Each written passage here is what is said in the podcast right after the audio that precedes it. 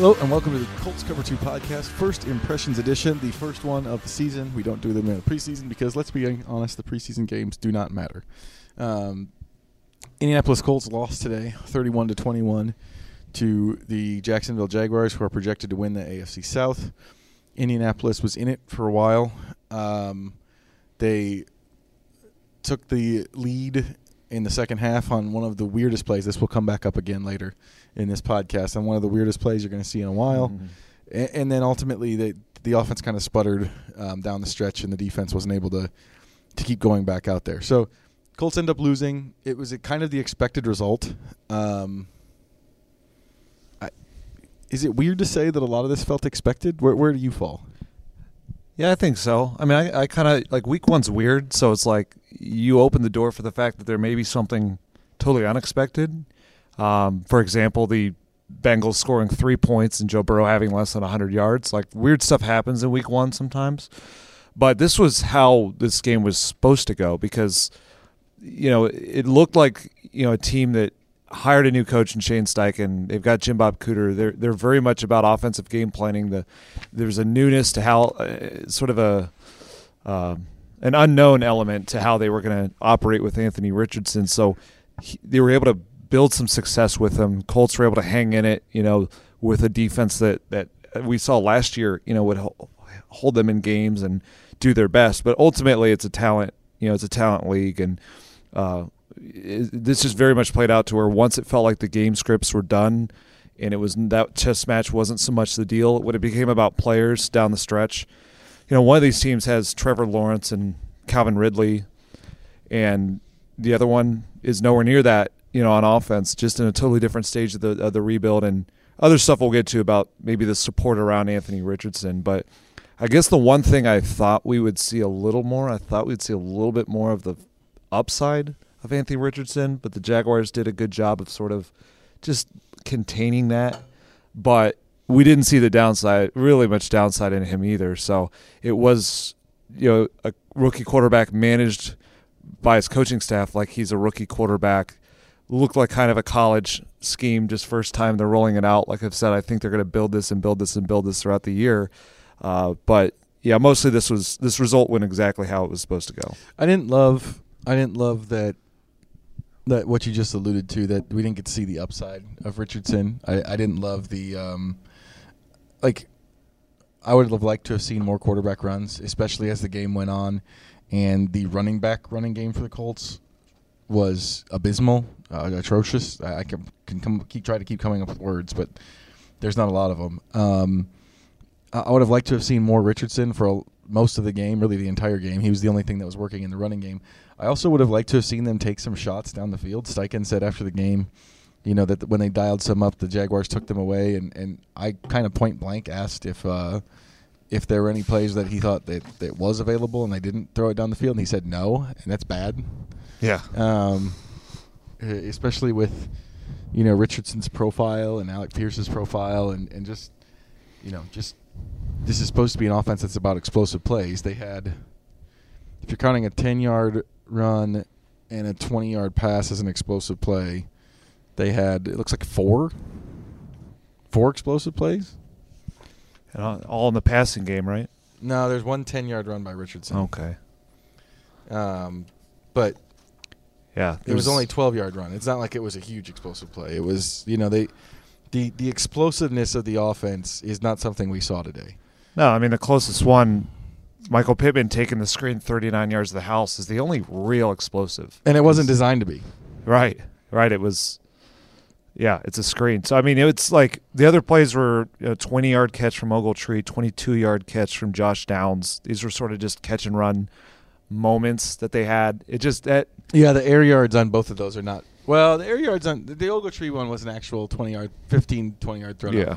But the Downs one was not. The Downs one was just a slant that he beat the corner, um, or beat the slot the slot defensive back. I'm not sure if it was a corner or safety. It feels and, kind of fitting ran away with it.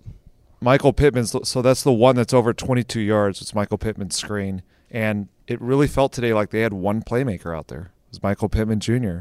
And know we'll get into that. I'm sure in the categories more, but it just one team had more playmakers, or at least maybe not way more playmakers, but a much more developed quarterback, and then a playmaker in Calvin Ridley that the Colts didn't know what to do with, and uh, there just wasn't a counterpunch from the Colts side.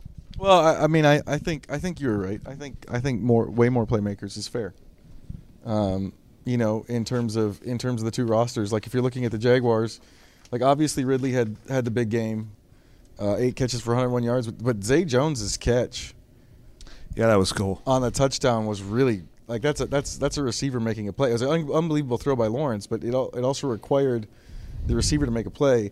Uh, Travis Etienne didn't really have a great game. I, I, I think that the Colts defensive line is going to make ru- running hard for most teams, but he did salt the game away with a 26 yard burst, which is like more yards than the Colts running backs had in the entire day. That's true. Yeah. The 26 yard touchdown run by Travis Etienne is more yards than the entire Colts running back corps had in the entire day. They had 25. That's a wild. St- Well, That's a, one of the categories later is is number Okay. and like. I'll save can I just use that one? I Yes, feel like you that's can. A, I just came up with it. I might just use that one. I'm saving mine, but it's related to that. Um, you know, so I, I think I think that's fair. I think the the playmakers piece of it is is absolutely fair in terms of the offenses for sure. Christian Kirk didn't do much today, but he didn't really have to. Um, I'd have to go back and look, but did, did it feel to you like the Jaguars did the expected thing and just attacked the outside corners and kind of left Kenny Moore alone? Yeah, I, I felt that I because I, I mean, just not a day really for Christian Kirk. I mean, one catch for nine yards, and that was their leading receiver last year. Only He's- three targets. three targets. He operates out of the slot, so yeah, that was that part of what their game plan was smart. What I didn't understand is just how many times they kept running up the middle when 35 carries. The one thing you don't do against the Colts is run it DeForest Buckner and Grover Stewart and Zaire Franklin when you could throw it, you know, at these these young cornerbacks. So that to me, I feel like the Jaguars kind of kept the Colts in this. And also shout out to, you know, DeForest Buckner helped keep them in it too. But it really was a more talented team that you see this like all the time in college football where eventually like the more talented team just figures it out and pulls away. That's in NFL terms, that's kind of what today felt like. Yeah, yeah, they were they were around. They hung around. It's kind of explicable how they hung around, and then and then at the end, um, put it away. I mean, offensively, just to get into like the lack of explosion and stuff like that, the Colts. Uh, we got let's let's throw out the 17 play drive that came away with nothing once it was basically decided, but the drives before that, two plays. I'm going backwards now. I'm starting at that drive and going backwards from the fourth quarter. Two plays, three plays, three plays, four plays, three plays, six plays for a touchdown. That's the Pittman one. Before that, three plays, three plays, four plays, and four plays. And what was the time of possession? Does it list that? Uh, time of possession total: Jacksonville 33 minutes and 37 seconds. Indianapolis 26 minutes and 23 seconds. Essentially, Basically, essentially, if you look at the drive chart, the Colts had three drives. They had 11 play, 75 yard drive for their first touchdown. They had a six play, 63 yard drive for the Pittman touchdown. And they had a 17 play, 74 yard drive that didn't end with a score at the very end of the game. That's and and and outside of those, they did not have another. They didn't have any other drives that went more than four plays. well, what I just noticed. That's really remarkable. Like I, I, I knew about the last five. I didn't realize it was one, two, three, four, five, six. It's eleven. The Colts had eleven drives that lasted four plays or fewer, and gained eleven yard and gained net yards of nine yards or fewer. yeah, and I just eleven noticed series. the time of possession breakdown by quarter. The Colts led after the first quarter, but in the final three quarters, they had they possessed it for 17 minutes total across three quarters. And honestly, it's like uh, what some of this is to be expected because this offense. It's kind of built to be a little boom or bust with Anthony Richardson. That's sort of his profile right now till they develop the consistency and you know, and, and some of the accuracy and all of that. It's uh, you know, you, you mix in Alec Pierce. There's there's should be there's going to be some element of that. They've lost some of the singles and doubles in their offense with Jonathan Taylor and with you know the tight end injuries, but this was this was sort of the extreme version of it. That I think what ended up happening was a defense, especially a run defense that was playing out of its mind for a lot of this game, that's when they just they just kind of wore down by Look the at, end of it. looking at that, the Colts offense was worse than I thought. Is that fair? yeah. If you have 11 drives that fail to gain more than 9 yards, that's that that feels bad. Yeah, I mean, how many total To yards be- did they have in to be game? Like just to compare Uh-huh. to what the Jaguars did today. Jaguars had 7 s- drives that gained more than 9 yards. And and 9 is is really underselling it there. That's actually seven drives that gained more than 25 yards total. I think the, looking at the looking at the drive chart, it, it feels like the Colts offense was worse than it felt like in in real real time. Well, they averaged 4.1 yards a play as an offense. That isn't great.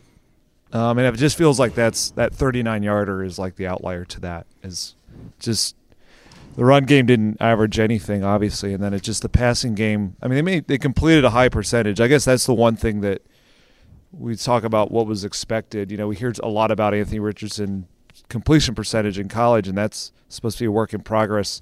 They did a nice job of scheming up enough, and, and and he played well enough within that to complete a high number of passes. I think he uh, finished 24 of 37. So, you know, in terms of that, that was pretty good. But it's just in terms of what those actually did, the, the production, the, the explosiveness, and the consistency of, you know, the run game, it that stuff wasn't there. Yeah, uh, the Jaguars only ended up out gaining the Colts by 62 yards, but man, that that stat's going to stick with me. The lack of sustained drives. Well, and that like that 17 play drive is what sort of like flipped it at the end. The Jaguars didn't, you know, answer to that, so they just kind of needed at right. the end. so it was actually it was actually 342 to 206 before that. Yeah. And that's ultimately where this was. Is it just felt like, and honestly, like the only reason, like I, I said, I didn't understand why the Jaguars were running it. They had a couple three and outs where they just like ran three times and punted. So it was like they, it could have been worse than that if I, I think if they had kind of just stuck to the idea of throwing against a team that, you know, wasn't really built to stop that as well. We've been. That's kind of our overview. Let's get into the categories. We we, we kind of switched it to, at some point last season to doing categories, kind of break these up and kind of focus us a little bit um, in terms of it. I, I've already given my number, so I'm gonna. This is a little bit out of order, out of order, but uh, for what we did last year. But what what did you get? Yeah, you said you had a number in mind. I do, and I got to shout out um, Kevin Bowen. Looked this up and and was able to track it down. Uh, but sorry to single the guy out, but it's an incredible stat. Deon Jackson. Um, so he had 13 carries for 14 yards. You know, he got to start because no Zach Moss, no Jonathan Taylor, and we got to see what a third stringer looks like. But that that is the fewest. Uh, Fewest rushing yards for some for an Indianapolis Colt with at least 12 carries. It's it's the second fewest in the history of the Indianapolis Colts. What's the worst? That's a great question. I don't know the answer to that. Like what's that? I mean, there were- there were like this is he's not a Colt, but like I know there was some Barry Sanders games back in the day where he had like negative three or something because of It, I don't know. I don't know if it was Trent Richardson or who knows. That's a that's a very interesting. I would love to know who the who the who the worst one was. I'll have to ask Kevin next time I see him. Um, the uh, yeah. So so there's your number. That that's remarkable. Second worst in the history of the Indianapolis Colts. I mean that's a lot of years now. Yeah. Uh, so let's let's get into the let's get into the rest of the categories. Let, Nate doesn't love some of these, but this is what we started, and so that's why I'm going to stay with it. So here we go. We're, we're going to play go by the rules of the game. Yep, you got yeah, and it's your fault because I made up the rules, and you let me. um, first category, hero of the game. Well, this is a Colts podcast. Generally, we don't get into like the Jaguars hero of the game. So, Colts from the Colts perspective, hero of the game.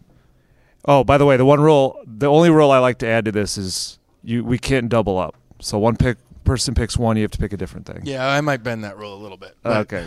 Um, well, to me, the hero of the game is DeForest Buckner, and we'll get more into the actual the play itself. That obviously that was the highlight play, the the strip sack where he scored a touchdown. But more than that, too. I mean, DeForest. We talk about that run defense keeping them in it. That was DeForest just taking on double teams, blowing things up. I think the Colts. I thought the Colts defensive line for a lot of this dominated the the Jaguars offensive line. Was that was the best thing that they did in this game and DeForest is always, you know, sort of the center of that and kind of the guy that it all revolves around and so it's it's just neat to see um, them build rush packages around him where you know you can bump Dayo Odeyingbo next to him inside. You can occasionally you can put DeForest on the edge, which I didn't see as much this game, but they'll do that sometimes. DeForest Buckner just we, we talked about you know having those high level playmakers. We mostly were, were focused on the offense. That's not my thing. Is I just with this team, it's so young that I'm not sure how many guys they have are going to like do that game changing type of play. But DeForest is one of the guys that you could definitively say, yes, he's an all pro in his prime. He can do that. Today he showed out and did that, and, and I thought that was the number one reason that they had a chance. Yeah, final stat line for DeForest Buckner: seven tackles, one sack, tackle for loss, two quarterback hits, and obviously a fumble forced and a fumble recovered and a touchdown. It's pretty good. It's pretty incredible. It's pretty good, especially for a defensive tackle. Um, hero of the game for me, not doubling up. Um, man, I, I, I want to give this to somebody on the offense, and it's probably Michael Pittman Jr. Um, That's not where I thought you were going to go. It's, it's, but I think I'm actually gonna I'm actually gonna use who I was gonna use for unsung and just go Zaire Franklin. Yeah, that's what I figured you'd do. Um, because really, I think the defense is the biggest reason they were in the game. I mean, obviously the the Colt or the Jaguars offense, you know, got two touchdown drives in the first half. They were they had 14, but the only reason they were still in it was kind of was because of the defense. And Zaire Franklin's line today, 18 tackles, 18 is a lot of tackles. That's wild. Uh, 18 tackles, one pass broken up, and then the forced the forced fumble, which um, again I'm saving this for another category, but it, it was it was a good forced fumble. It, it- Zaire Franklin, the, the middle of that defense, um, the middle of that defense was was was very stout today, and the the, the Jaguars only had three yards per carry. It was worse than that before that last run by by Travis Etienne. Um, I think I think some of those veterans that they have up front in that front seven uh, probably should give you some hope going forward. I mean, they had two sacks today. Uh, that's a that's a quarterback that gets the ball out of his hands really really fast, um, and so th- I thought that they did. I thought they did a, pr- a pretty decent job against them um, for most of the game. So I, I will we'll start there. Uh, let's let's go let's go unsung hero next. Let's keep our brains in the positive side for a little Mhm. bit. Uh, well, just because we didn't use him in this last last segment, I'll go with Michael Pittman Jr. Uh, the offense didn't do a lot, so the offense did not have a heroic, you know, finish to this. But the only reason that they really created anything in the second half was Michael Pittman, and it's crazy that at halftime, I believe he had he had zero catches, right? Yes, And then he finished with eight catches for 97 yards of touchdown. I believe he, I believe he'd been credited with one target at that point, but it was on a batted pass. Let's not even. Like, yeah. So that like- means okay. So even if we take that in the second half, he had ten targets, caught eight of them for ninety-seven and touchdown. That that's highly efficient. It's explosive. He had the long gain touchdown. Uh, he was he was a guy you need someone to step up. I was, was like someone has to step up, and he, he did that, and he gave him a chance. Ultimately, it wasn't enough to the, the one man show, but that was that was a pretty good one man show. unsung hero. I'll go. I'll go. Kwity Paye. Uh, he had the sack. Uh, had two tackles for loss. He's always been good in the run game. He's a second effort rusher, and I think, I think that sometimes that I think I've said this before on the podcast, but I'm gonna keep I'm gonna keep beating this drum. Like, peop, second effort rushers are talked about in like a way where they're they're not valuable and they're not good to have. They are, especially if they play the run really well. It's just that the Colts don't have the primary rusher on the other side that would really make him pop Mm-hmm. you know? But but that sack is still a sack. Like that that, that he had six sacks last season.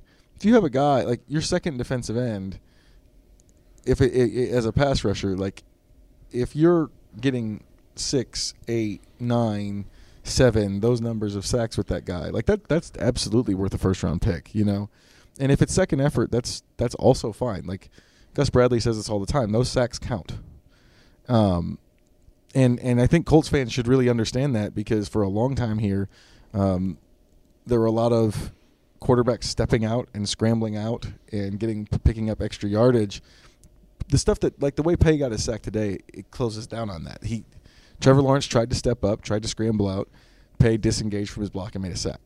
Um, and then in the run game, he's been very, very good throughout training camp. I, I was very impressed with the Colts' run defense, more so than the Colts' pass defense today. And so I'm going to go with the defensive line. We're going to move to the next category. This is the one that Nate does not like. Um, I cannot come up with a nicer way to say this. Maybe somebody else can, but we've already used hero, so we're going to go with villain. Uh, yeah, I, it's not my favorite because it's it's it's just kind of. Nate harsh. thinks it implies intent, but it doesn't necessarily imply intent. Like think about it from like a superhero movie type of way. They always like the villains nowadays. So few of them actually have intent. They're just trying to do something good, and they just go about it the wrong way. Think of it okay, that way. okay, okay. I, I like that framing because I'm gonna have to go with Deon Jackson. I'm doubling up on the number, but I like the way you frame that though because I want to point out that like Deon Jackson shouldn't be your week one starting running back. He is a developing player, and I think he's definitely earned a spot on a team as a third stringer who can you know who can add stuff as a receiver on third down who can do some things on special teams. Like there's value to that. Being the primary runner, that's just not Deon Jackson's background, not his strength. I don't think. You know, we're talking about a guy who was a converted wide receiver senior year of high school, so he's been sort of catching up as a running back um, for a few years. I think he's made some strides. He's gotten stronger, but it's it just was not you know anywhere close to. It was just a reminder of kind of what they don't have of you know Jonathan Taylor not out there because the, the drop off was tremendous. And Deon, it just was tough. He got put in a position where he had to do that, and just things kind of snowballed on him. You know, the two fumbles as well, and um, just just was not. Uh, you know, I never really thought they were going to replace Jonathan Taylor, but we heard a lot about you know the running back by committee, and it's like, can they do enough? Can you scheme this stuff like that? That was you know that was very far off the, the All Pro running back, which I think is what they kind of needed in a game like this to really ease their rookie quarterback in was to have that that run game, and it just wasn't there. Um,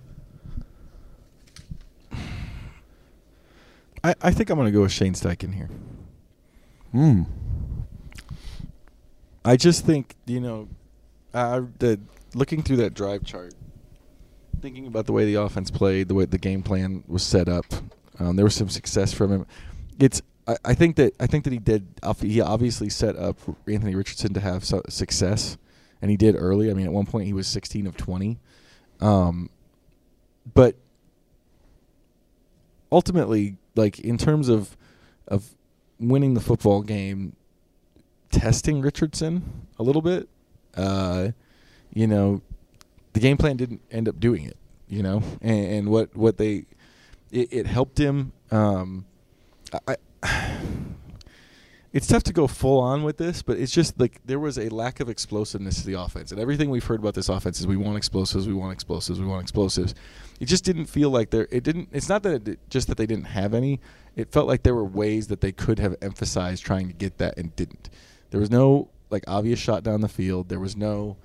Um, there wasn't a lot of designed runs. There were less designed runs than I was expecting. At one point in, I think on the third series, right before his right before Richardson's first carry, I was like, I looked at you and I was like, I'm starting to get mad that we haven't seen Anthony Richardson run yet.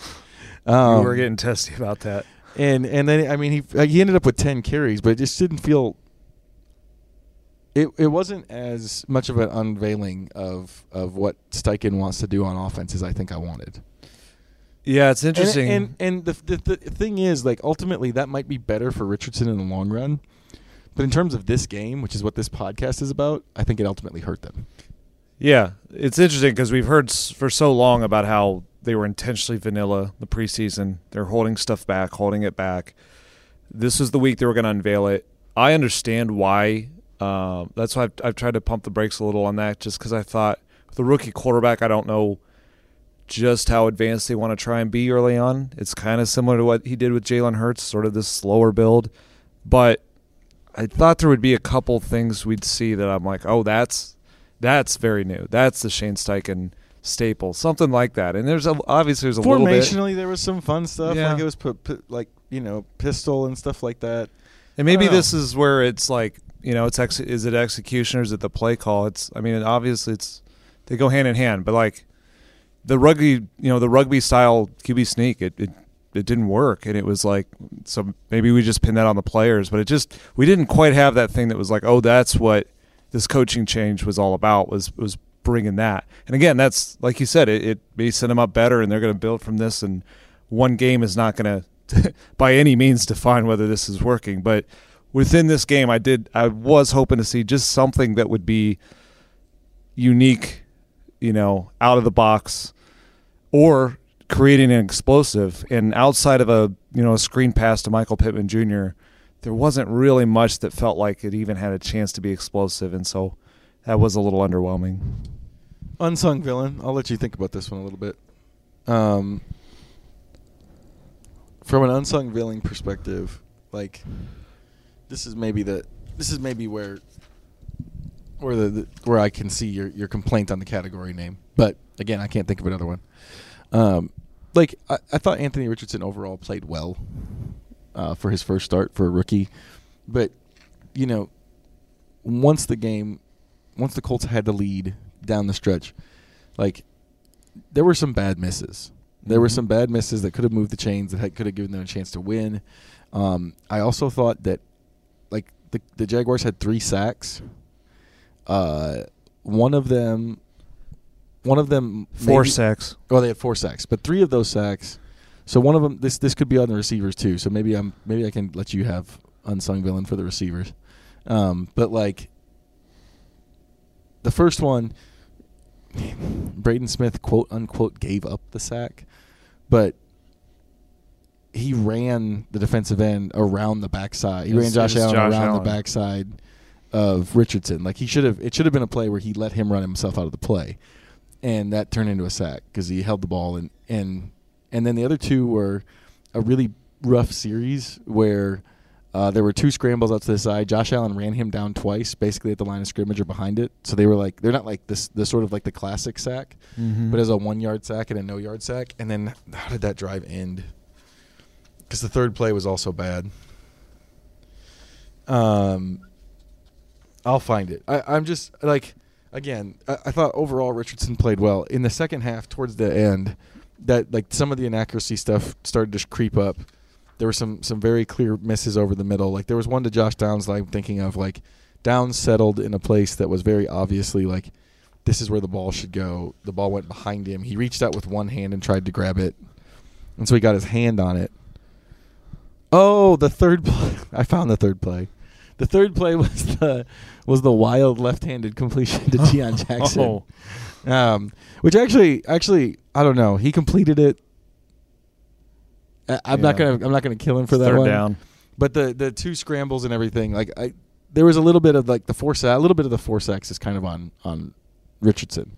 Just a, you know, I don't know how much, but a little bit of it. Um, and and that's not to say like, that like it was a bad start or anything like, but there there was, I think there was more bad in in or there was more rookie moments in the in the start than maybe the stat line shows.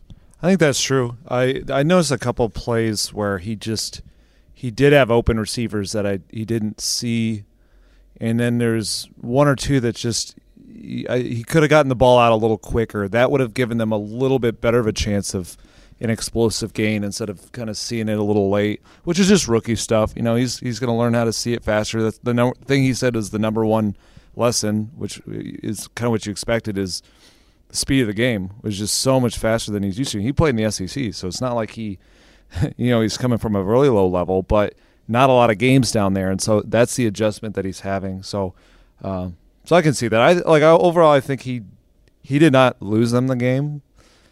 He also didn't go out and win it, and so, you know, when, when Again, this podcast is about this game. Yeah. Like that's that's a first impressions podcast. Is about what we just saw, like the result Yeah. in this game. So and that's where it's a fair unsung villain because even though it's it's a high bar, but he is the starting quarterback.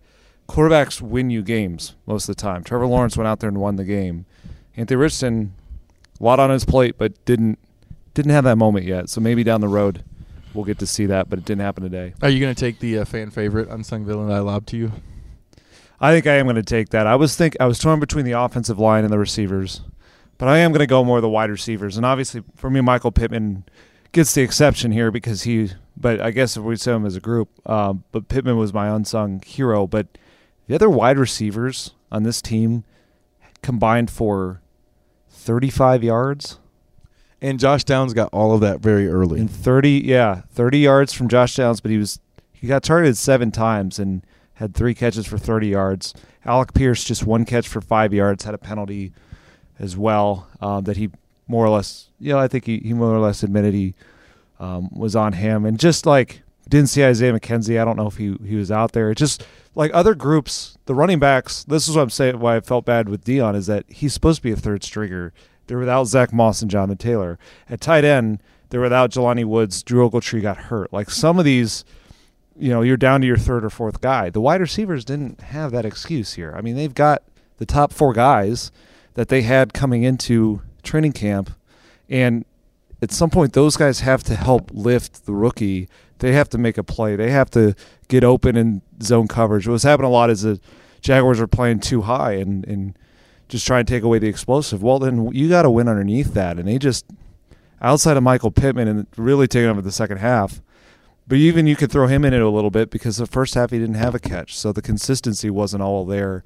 It just like this was, I didn't you you didn't expect a banner day for a rookie quarterback who's developing, but you'd like to think that the receivers could help lift that player up when he's doing the best he could, and I just I didn't see a whole lot out of that group. Time for the interlude. This is the this is the sort of fun part of it. Uh, so game day observation. Do you have one? Do you have one right off the top of your head? I have a really dumb one. Uh, I don't have one at the moment. Uh, the the dumb one I have. So there's this like I don't know, like it's an SUV or a ATV or something. I couldn't tell exactly what it was from the press box. That blue was on early, okay? mm-hmm. And from from the press box, the only thing that made it Coltsy was like these two super light up like blue cords on the back. Like Hmm. just go all Colts with that vehicle. like make it so like you could tell it's a Colts vehicle from space. wow, that's yeah. This is a weird game day. I, I- I'll, I'll throw in a, a positive game day observation. Kenny Wayne Shepherd was great on the national anthem. Really cool Yes, national anthem. Just a- just on the guitar. one. I love that. But uh, whatever this vehicle is, like, like if you're gonna have a vehicle that Blue is riding on, it should be as cartoonish as Blue. Was that around the time when you were suggesting you wanted an actual horse? I, I still want an actual horse. That's true. That would I be interesting I, on I- turf. I have nothing against Blue. I have nothing against Blue at all. I think Blue is a great mascot. The throwing the ball into the bucket is awesome. Like the reactions are awesome. The hip thing is awesome. Like all, Blue's great. I just think that you could have like a Colt. But but here's here's the twist on it though. Like I don't want you to bring out like a like regular size Colt. Like let's make it like a Belgian. or like a Clydesdale or something. So it's a Colt. but it's- Clydesdale would be fun. so it's a Colt, but it's huge. Clydesdale would be would be I really want. would be a live- I really want. I really want. I want. I really want a live version of Blue, yeah. Live mascots are epic. That would be and it's a horse. Like it's not even like like uh, you know live Yeah, mascots not- are great, and you don't want a live mascot where you're like, you know, it's bad for the animal or whatever. But it's a horse. Horses do this kind of thing. yeah. You can chill out there on the sideline, just run up and You down. can't just have a blue. you just hope like the player doesn't run into him. That would be scary. Yeah, so you I have mean, to you have to watch out for it. you could scare one of your opponents. Was it Eric Yeah. Berry who was terrified of horses? it's true. There was, you know, what I mean, like a live horse would be great. You just have him kind of clomping his his hoofs behind the other team and just He like, just has to stand add there. to if the, the guy has a horse phobia, he just has to stand there. what if Trevor Lawrence has a horse phobia? No one knew. Yeah, yeah, and that's like the that's like a the horse becomes the kryptonite. Exactly. So take down Superman. Um, uh, that's pretty good. I do have a game day observation. there we though. go. I knew talking long enough would get Um, one. It's it's football related, but it was interesting when when Michael Pittman scored on that screen touchdown. He, if you watch it, he, he he gets tackled in the end zone and he jumps up and he grabs the ball and he palms it and he runs over to the stands and he grips it and then he just stops and he said in that moment he realized like don't throw the rookie quarterback's first touchdown pass into the stands and so so then he like held it and looked for Anthony and he handed it to him well what happened was Anthony didn't realize what he was doing that for. He thought he was just like handing the ball back to the quarterback, and so Anthony kind of tossed it somewhere else. And so Anthony didn't know where the ball was, and luckily some staffer ended up finding it. And we talked to Anthony; he was like really wanting that ball. And we get to the locker room, and the ball's sitting there on the shelf in his locker from that touchdown pass. And you know, he had a he was he was frustrated about losing, but I, I noticed he he got a little smile out of just seeing that there, and just the reality of what this was like to to play your first NFL game and and have a moment like that that he'll put on a shelf at home and always look back on and tell people about his first ever touchdown pass, which is probably going to be his easiest touchdown pass because it was a screen pass, but it all counts the same anyway. Do we know? Do we know? Does he have the running touchdown, the rushing touchdown? I asked that. He does not have that one. Oh, so Oh, he no. is not yet, at least. He has he has just the passing one. That's a good. That's a good game day observation. That the there's the other interlude, uh, the middle of it, the, the sort of fun piece of it is three football things that brought me joy today. And I'm I, this is a this is going to happen maybe for the only time on this podcast. I'm super excited about it. It's all going to come from one play. I can imagine what play that is. It's it's all going to come from one play. It took a spectacular play to have this happen. But three football things that brought me joy. Number one, I love I love when a pass rusher hits a quarterback from behind so hard that he can't get the pass off. Like if you go back and watch the slow motion of Buckner hitting Lawrence, like if there's less force coming from from Buckner when he hits him, I think that it could be one of those plays where like he kind of like pushes it forward because he's he's he's kind of getting ready to like he's almost at the point of starting his motion, mm-hmm. but he hits him so hard that like his arm comes forward, but the ball has already shot up into the air for a fumble. like I love it when a pass rusher does that. Like you can give that to me in any game. If I'm watching at home, if I'm watching Missouri and Middle Tennessee State, which was a terrible game to watch by the way, if that I'm happens in that missed it. game, I'm going to enjoy that. Number two on football things that brought me joy. Zaire Franklin doing like the prototypical middle linebacker thing. Like the the stereotypical middle linebacker is like fire breathing and kills you. And we got some of those we got some of those hits from Zaire Franklin today. But he's also supposed to be like the smartest guy on the defense. Mhm. And Buckner hits this ball. It goes up in the air. Tank Bigsby, a rookie from Jacksonville, picks it up, and he's just kind of standing there. And there's a couple other Colts that are actually just standing there thinking the play's over. And Zaire Franklin's like, no. Heck no. and comes in and punches the ball out, realizing that the whistle has not blown yet. And then I, I don't know who was pointing at it. My- It was probably Zaire, though, because he's the only one who seemed, to, for a little while, who seemed to realize that the play was still live like getting DeForest Buckner's attention because he ended up being the, the closest person to it to go get the ball and take off. And that brings me to my third one, which is DeForest Buckner. Uh, I've joked with him. I didn't actually interview him. I was just joking with him about it in the locker room after the game. Like I knew, I said I knew you. I knew you got the touchdown if you got to the three yard line because your arms are so long. There's no way you could keep it out. And he said. He said, "Oh, you know I wasn't going to let it." He said, and more importantly, I wasn't going to let an offensive lineman keep me from scoring a touchdown. So you get you get DeForest Buckner reaching out his. I use this I use this on uh, on Twitter, so I'm going to use it on on uh, on the podcast too. His Quetzalcoatlus like wingspan. Wow. That is something you can look up later if you can spell it. There's no chance I can spell that, but it sounds interesting. It's a it's essentially I mean like it's not a dinosaur, but it's a dinosaur. It's from dinosaur times. It's like it's an enormous bird-like creature. Uh, using that wingspan to get It's in. It's a good adjective for DeForest. Buckner. And the stretch, well, I didn't like. I think I think when I initially looked up largest wingspan for a bird, it was albatross. I didn't want to use albatross. They Mm. have other meanings to them. Mhm. So we used Quetzalcoatlus, which did come to me. I will say this: that did come to me immediately for a dinosaur, and it's because I have three sons, and the oldest is seven, and they are all obsessed with dinosaurs. And I have read so many dinosaur books in the last seven years. Uh, so they'd be proud of you. time to get back to the the uh, this the the serious stuff, and this is the stuff that we end up ending on. Uh, well, I oh oh, you have you have a, have- football do thing that brought you joy. Things that bring me joy. There's a Sometimes couple. This is just a Joel. Sometimes know. this is just a Joel segment. But if Nate's got, I get always lost in some of these. There's a couple of them though. One, one of them is what you referenced. The Zaire's ability to lay the wood is just really fun to me. Just like an old, kind of classic old school linebacker. The way that he hits guys, but in a legal way. Yeah, like a in like a gasp too. Well, and we saw the illegal way. Like Yeah. the the one that got flagged on on Drew Ogletree was like the epitome of what you don't want. Yeah. Like plenty of room to hit Ogletree lower, clearly targeted the head, and had plenty of time. Like so, you're right. Like there is something to be said for Franklin getting a gasp from the crowd without doing that. Yeah, and I, I just it ties together for me because I was there in Philly when he did that to Kenneth Gainwell, and Jason Kelce ran in and hit him from behind, and I love the way Zaire answered that, where he said like our intensity is our intensity, and and his job's to bring it, and like to be honest with you, like late last year, I felt like this team needed more edge, need a little bit more fight in them, in a legal way, but like the right version of it, and I think Zaire Zaire's just. He's just become that guy. It's it's just a fun evolution to see him go from, you know, special teamer, you know, run down linebacker who didn't play a whole lot to he's he's the heart and soul of, you know, what they want to be on defense. So that's a lot of fun. The other one, the other observation I have is not not as fun for Colts fans, but I just as a football junkie, I I just love watching Trevor Lawrence sometimes.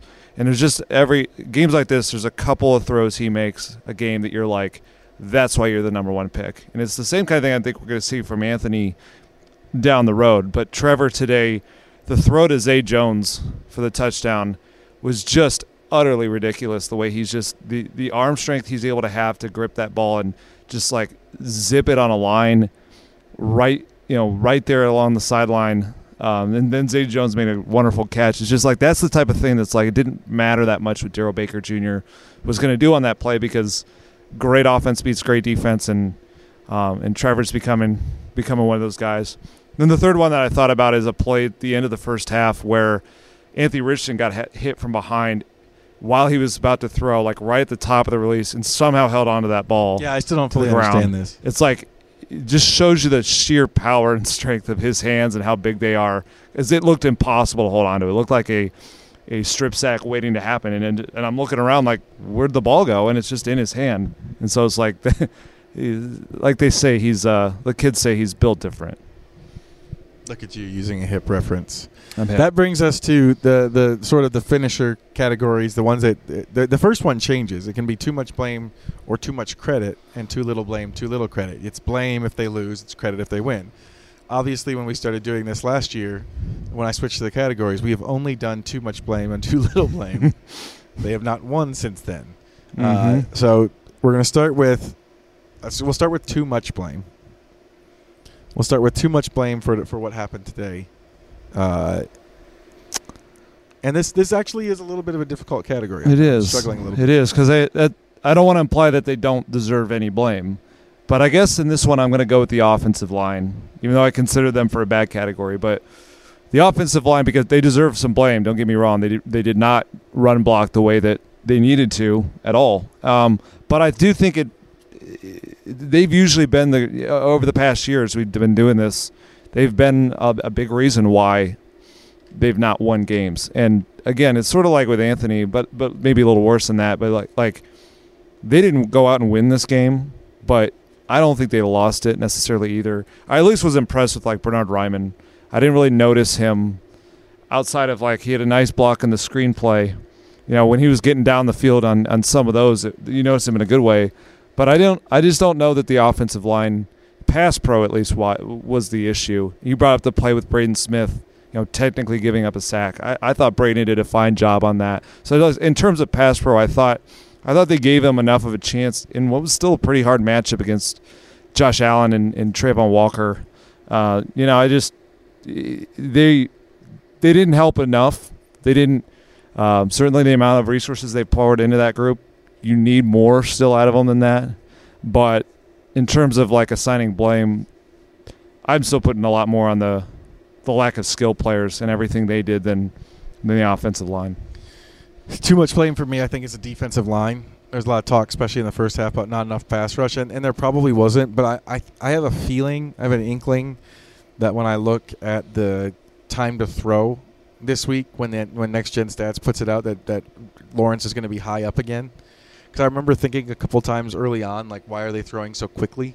Mm-hmm. And obviously, that what they did in the run game was very, very good. You know, for almost the entire game, and there were they all kind of made plays in that area, especially the starters. You know, Paye, Stewart, Buckner, Ebukam had a, a, an incredible uh, stop on a counter. Mm-hmm. Um, so so there was there was a lot of good stuff. I just remembered the Zaire Franklin hit. It was the Jamal Agnew play, wasn't it? Yes, it was. They tried so, they tried something a little tricky with Jamal Agnew, like a little like flip to him on the side, and he got destroyed. Yeah, that just popped into my head while we were talking about the other tackles for loss. Um, it stands out to me. I covered Jamal in Detroit, and he's like he's like Josh Downs' size. Yeah, so like that and, was and a Zaire lot. was flying when he made that play. But uh, the defensive line, I thought, like let's let's see them go against somebody who holds the ball a little more. Um, yeah, and that's where like that ties into how impressed I am with Trevor. There are moments where they flushed him, and he can just he can he's that rare quarterback who can like step back and arm a throw that's stronger than a lot of guys stepping forward. And there were a couple moments like that that were just like, I mean, could the rush have been better? Yes, but it most quarterbacks can't escape and do the things that he can do. Inverse of too much blame is too little blame. What what what is not going to be talked about enough in this week and in the coming weeks? Um, hmm, interesting. I mean, to be honest with you, probably I would tie it back to Anthony Richardson. Just that there were there was more he could have done. Uh, That's the thing is like he putting a lot on a rookie quarterback, so we don't want to give him too much blame, but it is possible to give him too little. And, and while I don't think he got helped out at all today, I still think like the great ones still find a way to sort of push through that. Sometimes they make the plays. They they they kind of create something out of nothing in the passing game with the receivers around them. Anthony's just not there yet. Obviously, it, it's totally understandable why, but I don't think this was a situation where you sit back and say there's nothing he could have done better. There were there were some misses in the second half, um, and you know just just moments where I thought he could have seen it a little bit quicker. Um, just all normal rookie stuff, but he does deserve a little blame too. I'm gonna go with the secondary in this category. Uh, here's here's the statistic that, that sparked this in my head. The Colts had three pass breakups. Do you know who got them? Three. Three passes. Uh, defended. Zaire got one. Okay, Zaire Franklin is one. Remember that correct. I'm- Tony Brown is one because a That's right. interception counts as a pass Pick. defended, and Dayo Odeyingbo is the other. what that means is that none of the Colts starting defensive backs broke up a pass. Not great. there were a couple of there were a couple of bad plays with Calvin Ridley. Um, there were like they just need to get their hands on more balls. Mm-hmm. They have to. Um, there was a dropped interception from Julian Blackmon, which I'm kind of surprised that that's not a PBU. Was it a penalty? I don't think so. No, because they. So too too little blame to the stat sheet Yeah. for not picking that up. There should be one. No, that's a fair one. It got the ball got thrown right to him. He Yeah. should have picked it off. And but that's the thing. He should have picked that off. Like Mhm. it was, it hit him right. in the- And I, I obviously he he wishes he had it back. That could have really changed the game. Um, so like I don't think we're going to be talking about the secondary much over the course of the next week. I think that ultimately, especially in the first half, they kind of picked on him, especially those outside corners. Uh, and so in terms of in terms of not enough, I think that that's that's probably there. That brings us to the last one. These are these are the final like wrap up categories. It is one to go on and one to throw away. We always start with one to throw away. Storyline.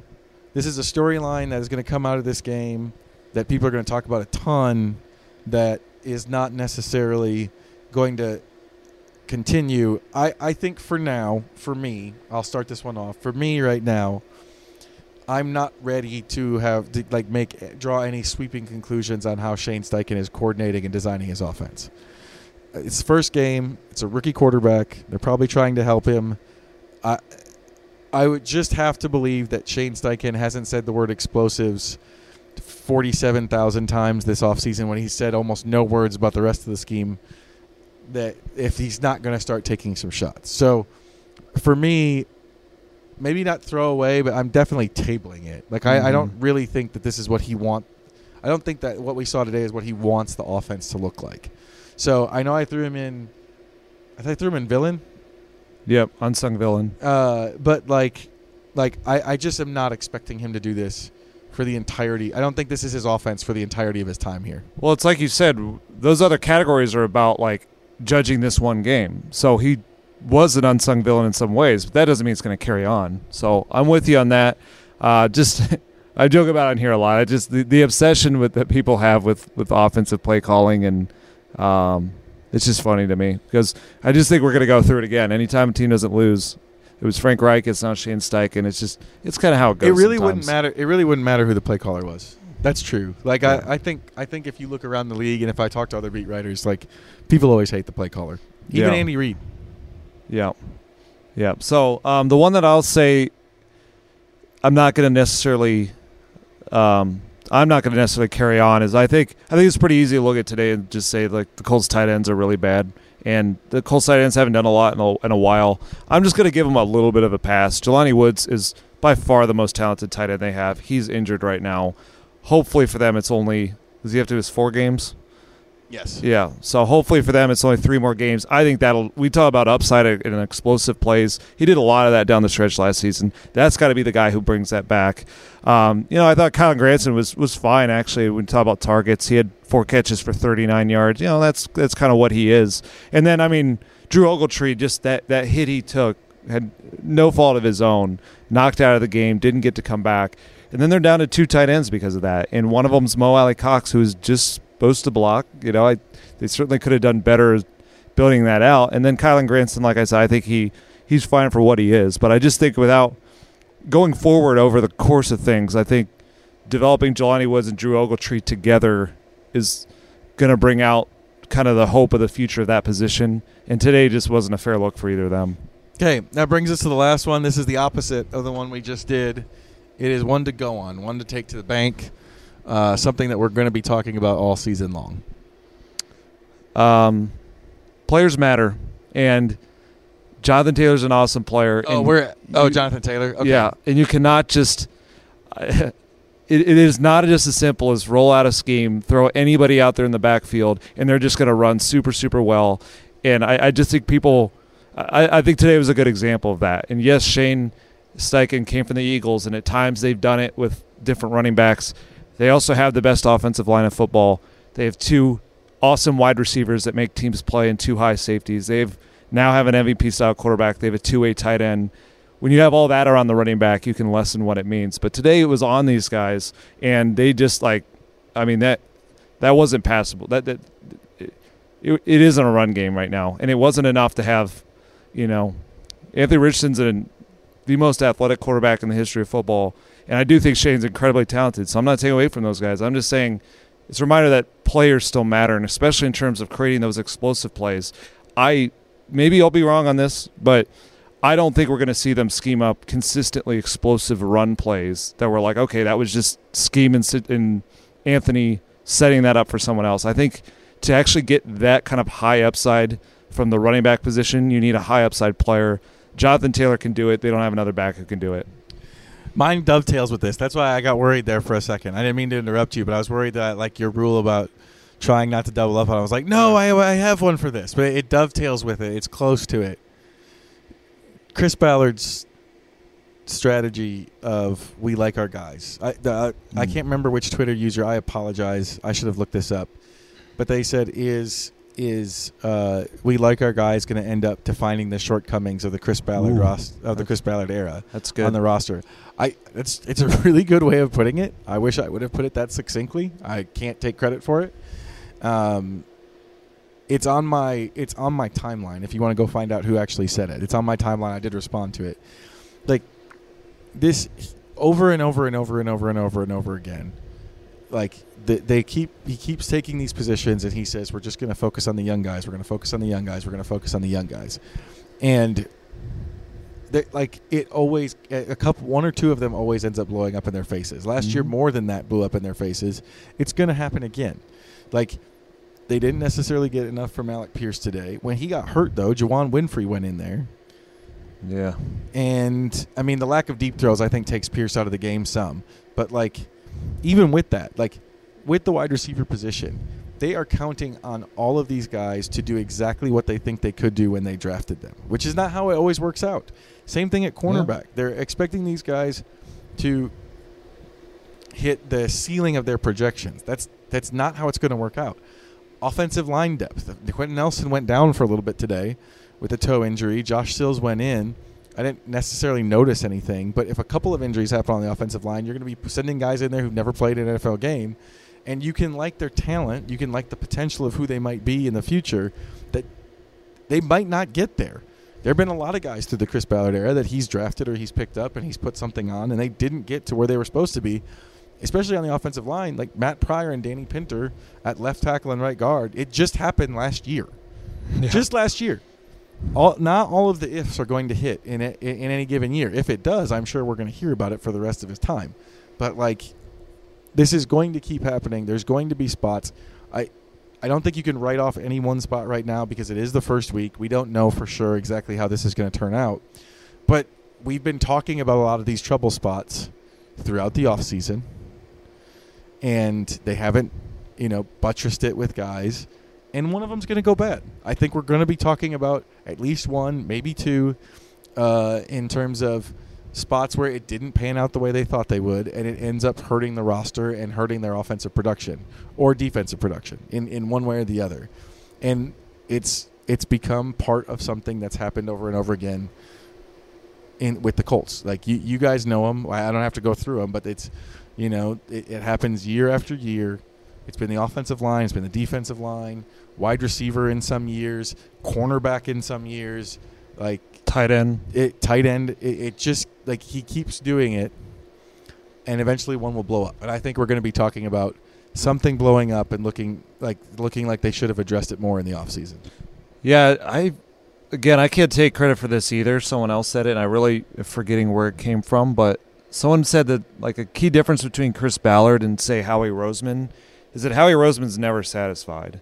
He never says we like our guys and therefore it's good enough and we're done. Like he's just always aggressively looking to improve in any moment. Even if you're really good at something, still try to improve. Even if you have Devonta Smith and Dallas Goedert, you can go out and trade for AJ Brown. Even though you have a secondary with you know James Bradberry and and Darius Slay, you can trade a draft pick for C.J. Gardner Johnson and turn into an elite unit. He does that on the offensive line a lot. That doesn't mean Howie's perfect, but the thing is the mindset of it is the Eagles had a really stout defensive line. Always, you know, last year, you know what they had way more sacks than anybody else. They still were the team that drafted Jalen Carter because to them it's not, you know, you, you can take a step back. And I think that's where what's interesting with me with Chris is that he likes to talk about how he doesn't like when um, when teams can kind of sit back and say, "Well, we were only a playoff here, and if this play changes, uh, we would have won this game." Because he calls that fool's gold, and you don't want to fall for fool's gold. Well, to me, some of it's fool's gold to say, like, you know, in some of these spots, we're happy with our offensive line because they ran pretty well in the final eight games last year. Well, what if they take a step back? What if injuries happen? You can't just assume that so, that because it was fine one year or even good one year that it's just roll it back and it's going to be the same thing the next. And that happens, uh, you know, a lot here. So I thought about that too. I, I prefer I prefer the approach where you create re- redundancies at positions.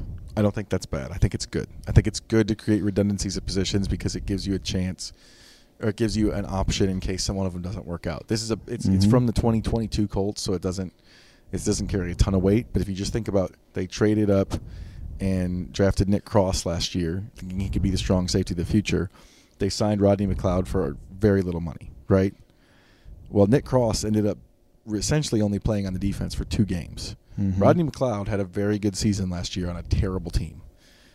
In on a good team, on a different team, like the fact that you signed McLeod and gave yourself an option besides Cross would look great. And it didn't cost much. It cost like one point seven seven Damn. million dollars or something like that. Like it didn't cost much. Like I think that that's probably more the way you should go about it. Instead of just like leaving it up to stuff, I I like it if there's redundancies. I like it if you're like, oh no, we have too many good players. Where are we going to play them? And that's not, not when you're filling out the roster and you're like, okay, there's 49 guys here who are clear NFL players. Who are the rest? Who are we betting on? and it's just interesting because there are moments where when Chris, Chris Ballard tries that, he can be really good at it. I mean, Rodney McLeod's a great example of that.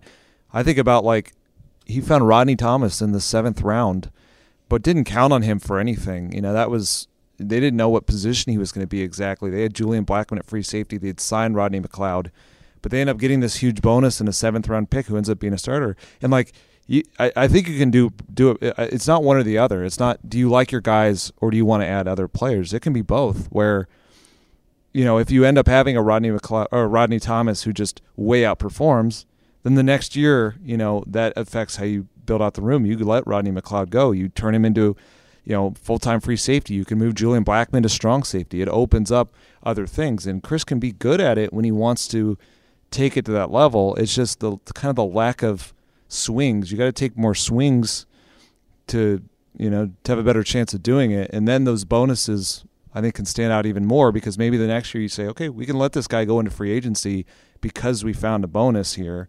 Instead, it's counting on the bonus sometimes, and when it doesn't come through, then you're kind of in a tricky situation. Colts lose their season opener, 31 to 21. Um, our first chance to look at them. Uh, obviously, there's going to be a lot of talk. I think the focus still is on Richardson. They play Houston next week. That's going to be a very interesting game, I think, for me because Houston is not a team like Jacksonville that's supposed to be winning the division.